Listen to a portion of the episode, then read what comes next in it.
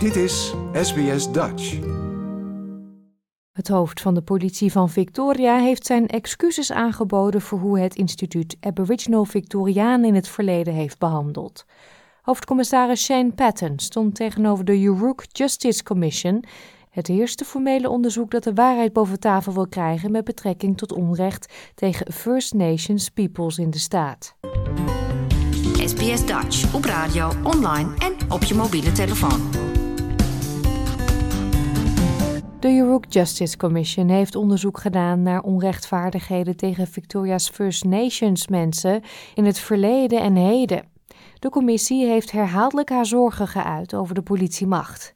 Victoria Police Chief Commissioner Shane Patton heeft tegenover de commissie sorry gezegd. As Chief Commissioner and on behalf of Victoria Police, I formally and unreservedly apologise for police actions that have caused or contributed to the trauma experienced by so many Aboriginal families in our jurisdiction. Volgens de commissaris is de politie van Victoria niet met opzet racistisch. Hij zegt dat het optreden van de politie tegen Aboriginals historisch gezien is beïnvloed door systematisch en structureel racisme.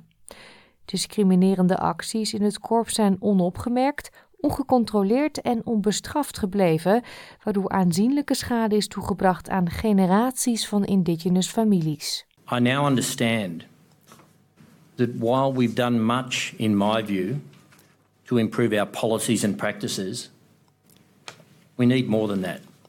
We need to undertake transformational change. That change needs to be urgent, it needs to be effective, and it needs to be done with purpose.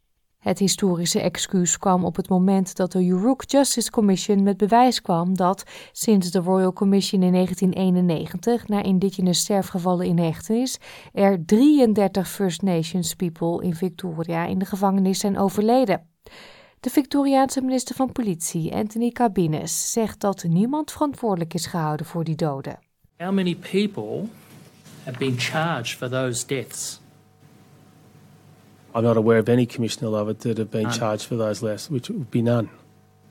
How many people have been reprimanded? I'm not aware that any commissioner Lovett. How many people have been investigated? I'm not aware, Commissioner Lovett, that there have been any. There would be naturally investigations into those matters, but where accountability is held is, is clearly been lacking. Commissaris Patton werd ook gevraagd naar verantwoordelijkheid. Hij vertelde dat er in de afgelopen vijf jaar racisme-gerelateerde klachten zijn ingediend tegen 175 Victoriaanse agenten en dat er slechts één is ontslagen en één andere is overgeplaatst. De excuses van politiecommissaris Patton werd goed ontvangen, maar met deze waarschuwing van de voorzitter van de Yurok Justice Commission, professor Eleanor Bork.